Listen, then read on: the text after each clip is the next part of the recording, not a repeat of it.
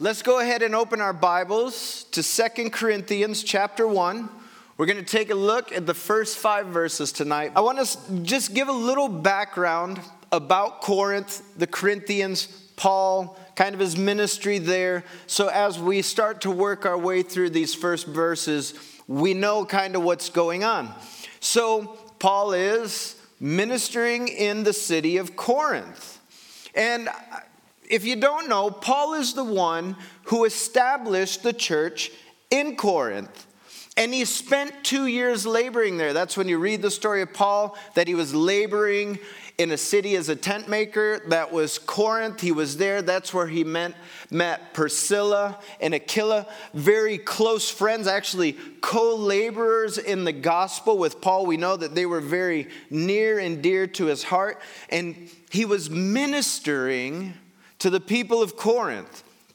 And listen, Corinth was not an easy place to minister. If you were called in the ministry, that was not like at the top of your list, like, you know where I'd like to go? I'd like to go to Corinth to minister to those guys. Corinth was a, was a commercial city. It was located on the Aegean Sea. It was a seaport, so there's a lot of commerce, there's a lot of movement. It was a rich city. It was a beautiful city. And the people loved philosophical debate. If you were a debater, that's where you wanted to be. You wanted to, to go and do that. And it was a city known for its pleasure. Pagan worship was the center, and most notably was the worship of Aphrodite, whom was the goddess of love. So that sexual pleasure, all that, that's where you would fulfill it. It was said that in the temple in Corinth of Aphrodite, there were 10,000 temple prostitutes. So, you know, this was not the place where you're like, I want to raise my kids here.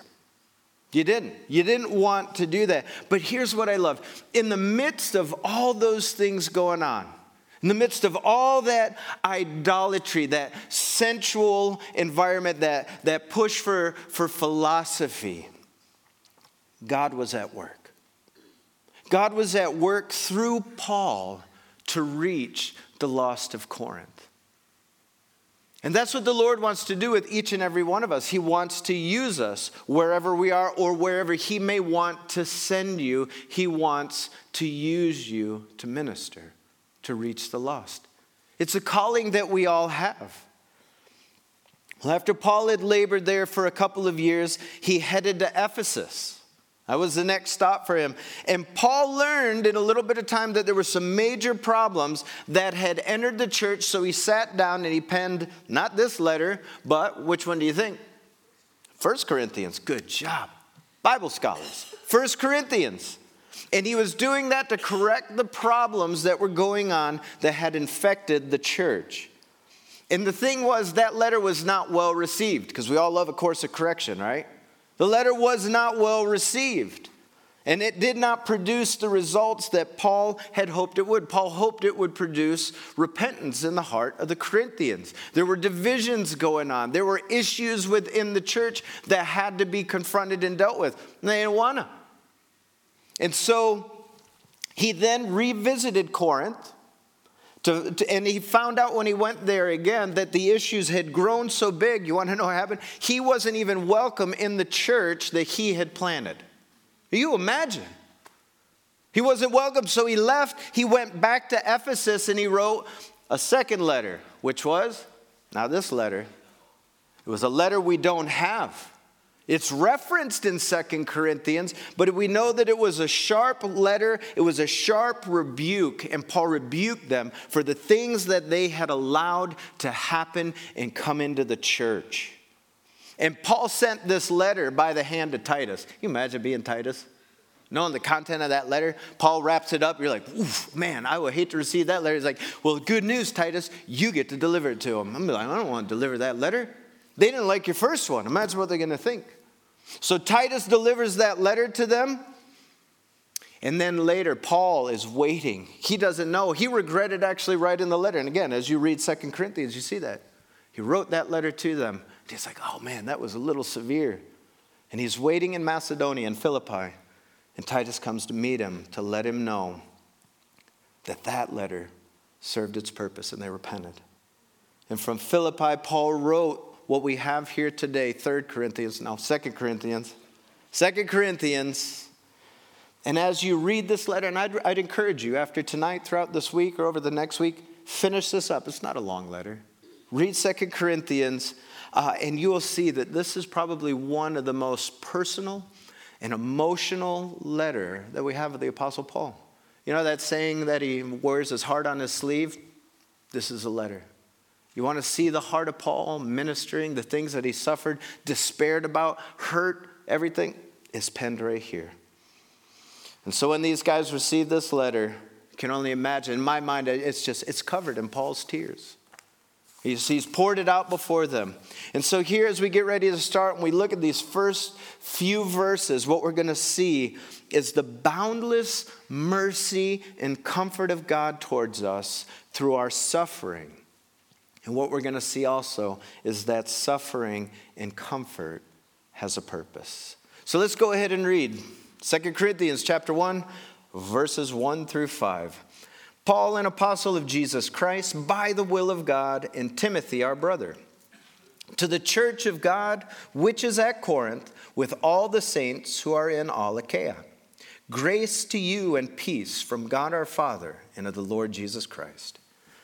Verse 3 Blessed be the God and Father of our Lord Jesus Christ, the Father of mercies and God of all comfort who comforts us in all our tribulation, that we may be able to comfort those who are in any trouble with the comfort with which we ourselves are comforted by God. For as the sufferings of Christ abound in us, so our consolation also abounds through Christ Jesus. Amen. So, verses 1 and 2, not laboring long here, we've got Paul's typical greeting. And what we see here clearly is that Paul is what? Paul is an apostle of Jesus, and this was by the will of God. We see that Timothy is with him. And we see that this is a letter addressed to the church in Corinth, but it's also to the saints in Achaia. And if you looked at a map of Greece, you would see Corinth up there on the Aegean, uh, Aegean Sea, and you would see that whole province and region is this. So, this letter would have been passed around to the other churches or house churches in that region. And Paul here simply desires that the grace and the peace of our Lord would be upon them. And shouldn't that always be our desire for our brothers and sisters? That as we think upon them, that our desire is that His grace and that His peace would be upon them. I want that. I can't speak for anybody else here. I want that. But if I pop into your mind, I'm all for you wanting the grace and the peace to be upon me, as I think you would for yourself. And, and so he, that's his typical introduction. So in verse 3, we see Paul break out into a little session of praise. So I want to read verse 3 again. It says, Blessed be the God and Father of our Lord Jesus Christ. That's praise. Blessed. He's immediately breaking out into, in, into thanksgiving, into praise to the Lord. Praise be to God uh, and Father of our Lord Jesus. And we need to understand Paul is praising Jesus in the midst of great distress. Let's just look down real quick at verses 8 and 9. Look at what's happened, happening in the life of Paul. For we do not want you to be ignorant, brethren, of our trouble which came to us in Asia, that we were burdened beyond measure. I mean, just think about what he's saying. Here's the measure, and I'm burdened beyond that, right? And so he says that, and we were burdened beyond strength. Here's my strength, and it's beyond strength, so that we despaired even of life. That doesn't sound like an easy situation. Yes, we had the sentence of death in ourselves that we should not trust in ourselves, but in God who raises the dead. Paul is going through a hard time. And what I like is that Paul is teaching us and setting a pattern for us to follow, actually, here at the beginning of verse 3 that the Lord is always worthy to be worshiped.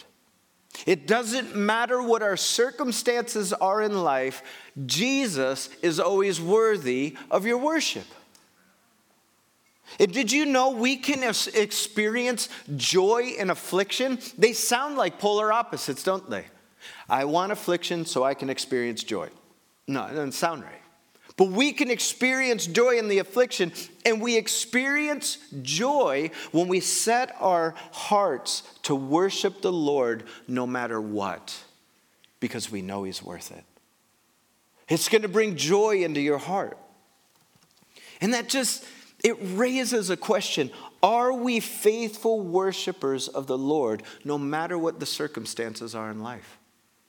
Are you a faithful worshiper? When things become difficult, when everything feels like it's pressing in around you, are you like, I want to just be on my knees before the Lord and praise Him? Because this is the thing, guys, our circumstances, they're constantly changing. I don't know about, I mean, they're just, they're moving all the time. So they're changing, but is your worship steady? Are you still just like, I want to worship the Lord? And Paul says, You want to experience great joy in the storms of life? You want to experience the Lord when you're in difficulties? Worship Him. Worship Him. It's, it's where Paul goes. He wants to worship the Lord. And here's the thing you can't worship the Lord with a bad attitude, it doesn't work. You imagine? Oh, thank you for your mercy. Doesn't even sound right. Oh, you're so gracious. You can't worship the Lord with a bad attitude, it doesn't work. So, as you begin to worship the Lord, it's going to reset your heart. It's going to refocus where you're looking because where are you looking? Not at your circumstances. You're looking at Jesus. Worship, be a worshiper. Worship the one whose eye is ever upon you whose ear is attentive to your crying out. And worship will fill your heart with gladness. Do you want a heart of gladness? Worship the Lord. Well, let's continue. He goes on there in verse 3, and it says what in the second part of verse 3? That he is the Father of mercies. And I just want to note real quick the word Father. Father being used here is not in the sense of Him as our heavenly Father, but Father is be- being used in the sense that He is the Father of, or the author of, or source from where all mercy flows.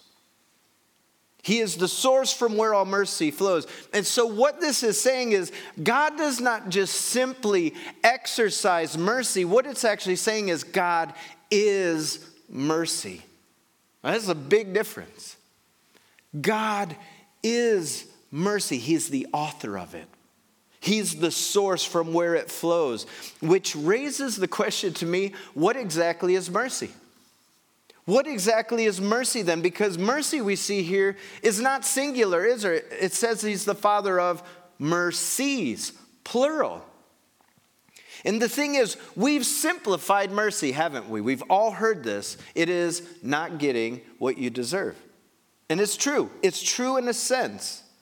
But I want us to look, it's going to be up here, at what Mr. Webster in 1828 decided to do when he defined the word mercy, because it's radical. Are you ready? Mercy. Mr. Webster says it is that benevolence mildness, or tenderness of heart, which disposes a person to overlook injuries or to treat an offender better than he deserves. The disposition that tempers justice and induces an injured person to forgive trespasses and injuries and to forbear punishment or inflict less than what the law or justice will warrant.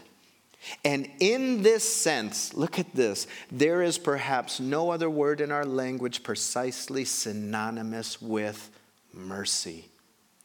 It implies benevolence, it implies tenderness, mildness, pity, or compassion and clemency. And it is exercised only towards offenders. And mercy is a distinguishing attribute of the Supreme Being, or to say, God. Did you notice something about mercy there, though, at the end? It was, it was fascinating to me. Mercy is unilateral, it's one way, and it's always one way. And it's never directed at the person who has been offended, it's only directed at the offender. Love can be reciprocal, grace, too. Forgiveness, same. Mercy, no. And who is mercy? God is mercy. And you know, I, I can imagine the offenses I have piled up, and yet we read in Lamentations 3 what? That his mercies are anew every morning. What an encouragement that is, isn't it? That his mercies are anew every morning. So think about what that says, even in the context of this definition. His mercies are anew every morning, which means that his benevolence, mildness, or tenderness of heart, which disposes a person to overlook injuries or to treat an offender better than he deserves, and the disposition that tempers justice, induces an injured person to forgive trespasses and injuries, and to forbear punishment or inflict less than what the law or justice would warrant, is new every morning every morning towards you and I from our Heavenly Father. And what that simply says is you or I cannot exhaust His mercy. You cannot wear it out. We cannot exhaust His mercy. And do you know what else we read about God's mercy? Micah 7:18. Who is a God like you, pardoning iniquity and passing over the transgression of the remnant of his heritage? He does not retain his anger forever because, why? He delights in mercy. You can't exhaust his mercy, and it's something that he delights in doing. I mean, this, pick up your Bible, read it from beginning to end. And you're going to read passage after passage after passage of God's mercy towards you and I. You see his mercy from the very beginning when Adam and Eve sinned, don't we? And God sacrificed the animal to cover them for their sins. And then we read later in Romans that while we were still sinners, while we were still the ones that were offending God, who died for us? Christ died for us. For our offense. How merciful, because that's the death that you and I deserve. It wasn't the death that Jesus deserves. God delights in mercies. And do you know what we never read? We don't read that he delights in judgment. We never read that he delights in judgment. Now listen, we know he's going to judge. We know he is holy. And he will never ever waver from his standard of holiness. He hates sin and he will judge it, but we never read that he delights in judgment. But what we do read is that he delights in mercy. He loves us. And He sent His one and only Son, Jesus, to save us, to rescue us. And it's John 3:16, right? For God so loved the world that he gave his only begotten son that whosoever, you and I, that believeth in him shall not perish, perish but have everlasting life. And what we need to remember also on this theme of mercy is that we have been called to hold that same standard of mercy in our lives. We need to understand as believers, mercy is not an option. You, know, you can't just run around being like, well, I don't have the gift of mercy. Well, do you have the Holy Spirit? Well, if you have the Holy Spirit, you can walk in mercy. And as His mercy generously flows to us, then it should flow through us towards one another. And the Bible's clear on this. Luke 6 36. Therefore, be merciful just as your Father is merciful. It doesn't say try to be or you should be. It says be merciful. It is who you are going to be. be merciful. Delight yourself in mercy because the Lord knows that we are always delighted to receive it. Amen? Well, let's keep moving. He is not only the Father of mercies, but He is the God of all comfort, who in verse 4 comforts us in all our tribulation. Comfort is more than just relief from suffering from a trial. That's part of it. But the word actually carries the idea of encouragement and strengthening. And as we see here, Paul traces all of his comfort to where? Paul traces all of his comfort right back to God.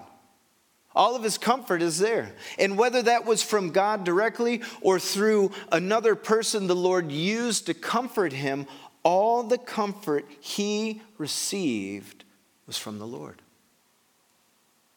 And as we read this section, it should bring such encouragement and strength to our heart because we realize that there is no trial or hardship that we can face or that we can endure in this life that the tender comfort of our Lord and Savior cannot reach and cover.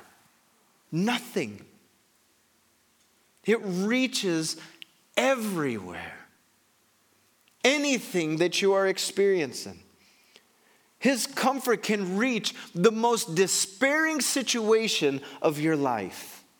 If you're feeling lost, if you're feeling lonely, anxious, depressed, overwhelmed physically, mentally, emotionally, spiritually, or you feel like you've just simply reached your end, just like Paul's saying in verses 8 and 9 here. He reached the end. The Lord met him and filled him with his comfort. And he writes about it. He tells us it will reach you. There's nothing that his comfort cannot cover. You know, I can't imagine trying to navigate this day and age without the Lord and his encouraging and strengthening comfort. I can't imagine doing this apart from the Lord. And in the second part here of verse 4, we learn that God's comfort is never meant to end with you and I. We're not just simply receptacles of his comfort. We're like, give me more, give me more. I just want more. There's a purpose in us being comforted. His comfort should stir our hearts of compassion to pass it on to others. That's the purpose. Our personal experience of God's sustaining comfort in our trials enables us to comfort others. I mean, our good times don't comfort the brokenhearted, uh, you know, that are hurting. Nobody who is struggling and despairing wants to hear how wonderful things are going for you. That's not a comfort. In Romans 12 15, Paul says, What? Weep with those who weep, rejoice with those who are rejoicing. Match the situation. Don't match weeping with your rejoicing. It's not going to go over well, it's not going to be comforting. We weep with those who weep, we meet them where they are at. We come alongside them. We love them through it, just as the Lord has done with each one of us. And this is the thing, guys experience is the great teacher, isn't it? Experience is the teacher. And that comfort that we experience not only encourages and, strengthens us in the trial, but it's equipping us. It's the great teacher.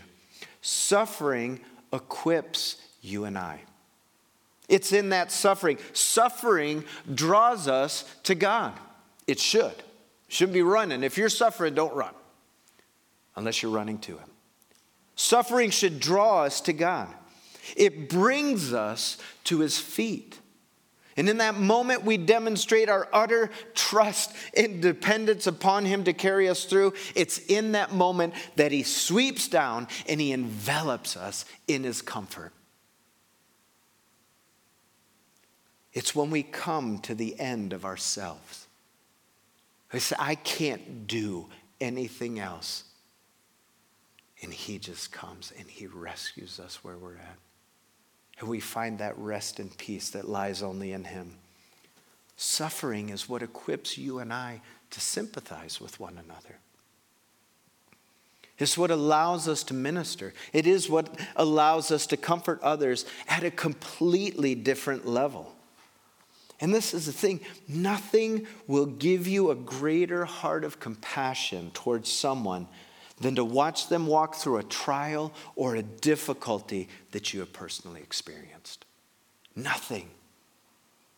Man, I remember when we were pregnant with, with, with our daughter Isabel, and there's a lot of excitement around a baby, isn't there? He's just like, ooh, got a baby coming. Don't know what it is, right? 20 weeks, you're going, I don't know what I'm having. But you got ideas, right? Because we all think we know, because we're doctors. We don't know. And then you get to around week 20, and they're like, we're going to tell you what you're having. It's exciting. And so we go in to find out what we're having. We find out we're having a little girl. But then the doctors keep coming in and out, in and out, and they're like measuring and doing things. We're like, well, this is weird. And then they're like bringing a waiver over to sign because they want to do a amniocentesis, and they could accidentally damage your baby, and they don't want to have any responsibility if they do. And you realize something's wrong.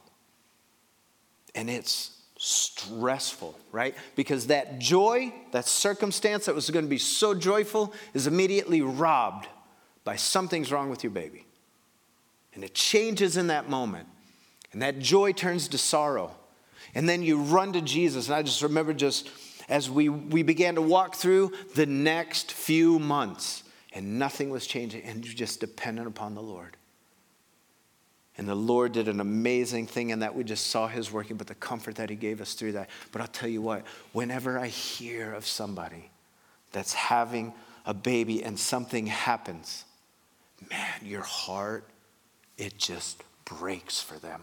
You sympathize in a way that you never would had you not experienced yourself.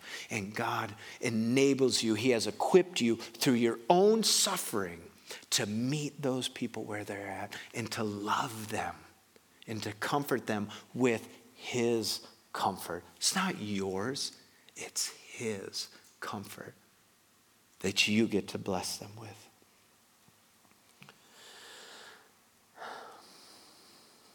Well, verse 5, we'll close here, mostly because I'm not sure wherever we're at with the time.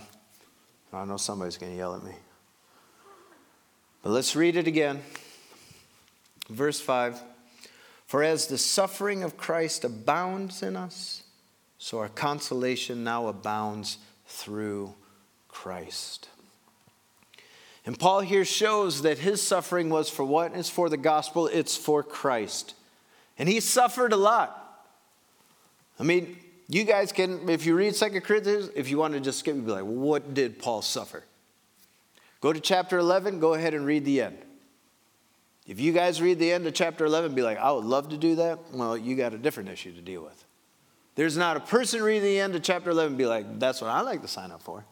I want to suffer like Paul. We would avoid everything that he dealt with. I don't want to be flogged. I don't want to be beaten. I don't want to be stoned. I don't want to be shipwrecked. I don't want to be hanging out in the sea for a few days and think about my decisions. None of that stuff. And I don't think any of you do. So we know Paul has suffered a lot. And but what we see is the more that more than just the suffering that abounded in his life, what did he say? that the consolation of Christ abounded even all the more. So even though he had to experience and go through all those things, he could look and go, yeah, but guess what? The comfort of Christ abounded. That's his heart. And I think there's something important we should note about consolation. Consolation does not mean that our circumstances have necessarily changed. Don't ever confuse that. A change in circumstance is not always the answer of the Lord. It may not change. Because here's the thing if you read the life of Paul, going through just Acts and the epistles and the things that happened, I don't see a lot of change in Paul's life as he faithfully served the Lord. It seems like it was a rough go, kind of from start to finish. His circumstances didn't change. But what's amazing is as you read and as you look at Paul and, and his attitude towards his suffering, later in chapter 4 here, he says, it's just but a light affliction. In Romans, he says, my suffering's just momentary. Because in his mind, it's nothing compares to the glory that awaits. He's so heavenly minded about that. It didn't affect him, so he was rendered useless here. He was a servant of the Lord while he was here, but his mind was set on heaven. So anything that he encountered in his life was like, that's just a light affliction. Yeah, I know they whipped me 40 times. It hurt a little. I don't want to do it again, but it was a light affliction because he could see the glory to come. One day, he, he knew what awaited. He would be face to face with Jesus, with his Lord and Savior for all of eternity. And he's going, What on this earth compares to that which awaits? Man, that needs to be our perspective. When we struggle, when we're hurting, when we're having a hard time, look what awaits you. Heaven is what awaits. Jesus in his arms wide open, that's what awaits for all of eternity. Compare that to whatever it is it's going to be wonderful. Set your heart, set your mind on heaven. And listen, our circumstances may not change for a while, or even some cases, they don't change at all on, on, on earth, right? We can have a sickness that we don't, we can't seem to get rid of the illness, or a situation in life that just seems to persist, but what we learn, and this should be just a great encouragement, is God wants to console us right in the middle of the storm or the situation we face, and He will do it through Christ. That's what He wants you to know. You're not going to leave the situation. It's going to be tough, but I'm going to meet you right where you're at. And I'll bring you such comfort, such peace that you'll find joy in the moment, that you'll be able to rejoice, that you'll be able to worship. And you'll want to, and you'll do it wholeheartedly because He consoled you through Christ. And here's the thing when we feel overwhelmed, Christ will overwhelm you with His love and His grace and His mercy. He's going to overwhelm you with His kindness and His tenderness Sometimes He just simply overwhelms us with His presence. Have you ever had those moments where you're just going through things and you just, maybe you're just cranking the worship or you're just in prayer and you just so sense the presence of the Lord and you kind of have that moment just like, I think I'm just tasting heaven here for a second. And it just overwhelms you. It's, it's, it's wonderful. He overwhelms us with His presence, and He takes care of our hearts, and He fills us with His comfort. That's the Lord. That's whom the Savior is you serve. That's how much He loves you. And that's when you can look at it and you go, yeah, the suffering may abound, but that comfort is going to abound all the more through Christ. So, as we close here, just reflect back on just kind of what we've talked about. First, are we worshiping? Are we faithfully worshiping the Lord no matter the circumstances of our life? Does worship mark your life? Would, would you just be known as a worshiper of the Lord? Because worship will greatly affect our attitude in the difficult stance, uh, circumstances of life. As we center our hearts uh, and minds upon the Lord, He is always worthy of our worship. That's just the bottom line. We just come to the place where we're like, You're always worthy of our worship. And secondly, do you delight in mercy? Or Are you looking for justice? Are you looking for your rights? You've been wronged and you want what's right to be righted. Do you delight in mercy? Our Heavenly Father delights in it. He pours it out in your life, He pours it out in my life. And what we have freely received from Him, we freely have received His mercy, so we should do what? freely give it. We should freely give it. And it is so sweet to be the recipient of mercy, isn't it? When we've really messed up. It is so sweet. I have never heard anybody go, I don't want your mercy, give me justice. Nobody asks for justice. Take a day and sit in a courtroom and show me one person who's like, ah, Your Honor, I would love a little justice today, please, in my life. They plead for mercy. It's so sweet. Be a vessel of God's mercy to others because we've been called to it. And lastly, as you've been comforted through difficult seasons of your life by the Lord, or the Lord has used a brother or sister to comfort you, I want to encourage you look for opportunities to be a comfort to others.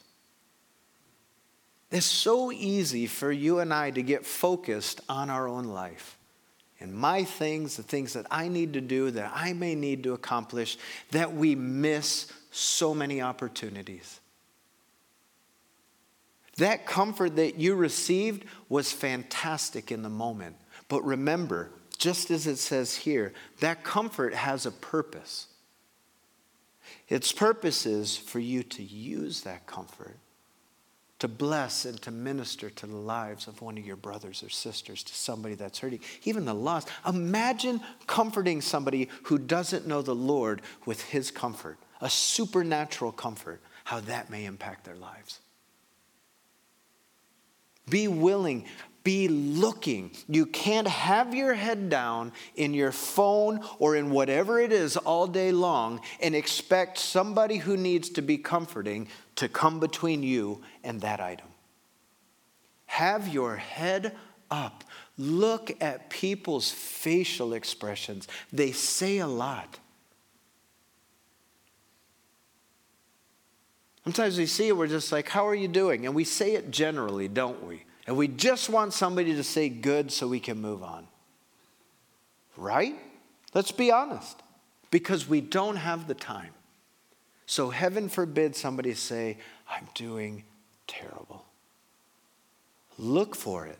Look through what's actually being said. Look to the heart. Be led of the Spirit. Lord, I want to be your comfort. Bring me someone. Pray for it and be used by the Lord, are you looking for opportunities? Are you? Do you want to be used? I mean, look at the world around. People are hurting. People feel alone.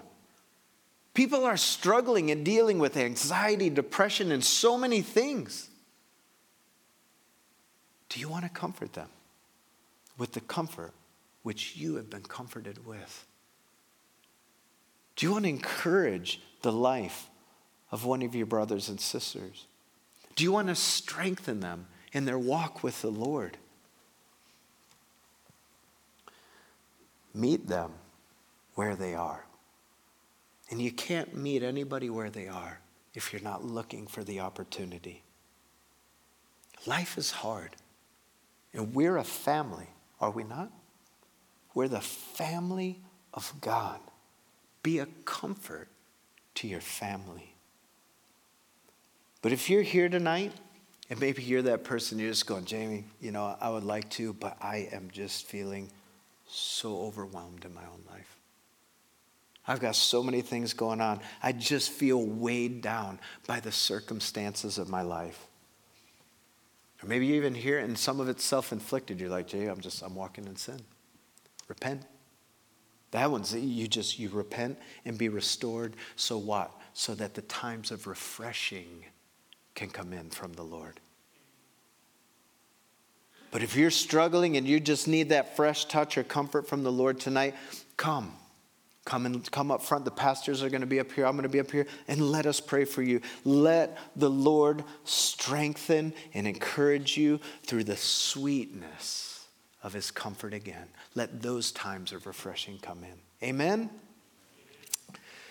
And Father, we thank you, Lord, just for these encouraging words. Lord, just your word that calls us to be worshipers. That's wonderful. Lord, that our hearts and minds would just be, be focused, would be set ablaze to just worship you. Lord, whether we're in the storm or just we're in a calm sea or a calm time of life, Lord, that worship just marks our life. There's nothing sweeter than to look to our Lord and to have our hearts and minds focused upon you, Lord. And Father, we thank you for your mercy. Your mercy gave us Jesus. Your mercy met us where we were at. And because of Jesus and that salvation, we've been rescued and redeemed. And we thank you for that. Thank you for your mercy towards us, that you are mercy. And Lord, I am so thankful for your comfort, which can reach to any issue, any problem, any despair, anything that we go through. Your comfort can cover it. You love us. We're your children. And Father, may we just find just that wonderful rest and peace and calm in your comfort, in your mercy, your love, your kindness, your tenderness towards us. And we ask this in your name.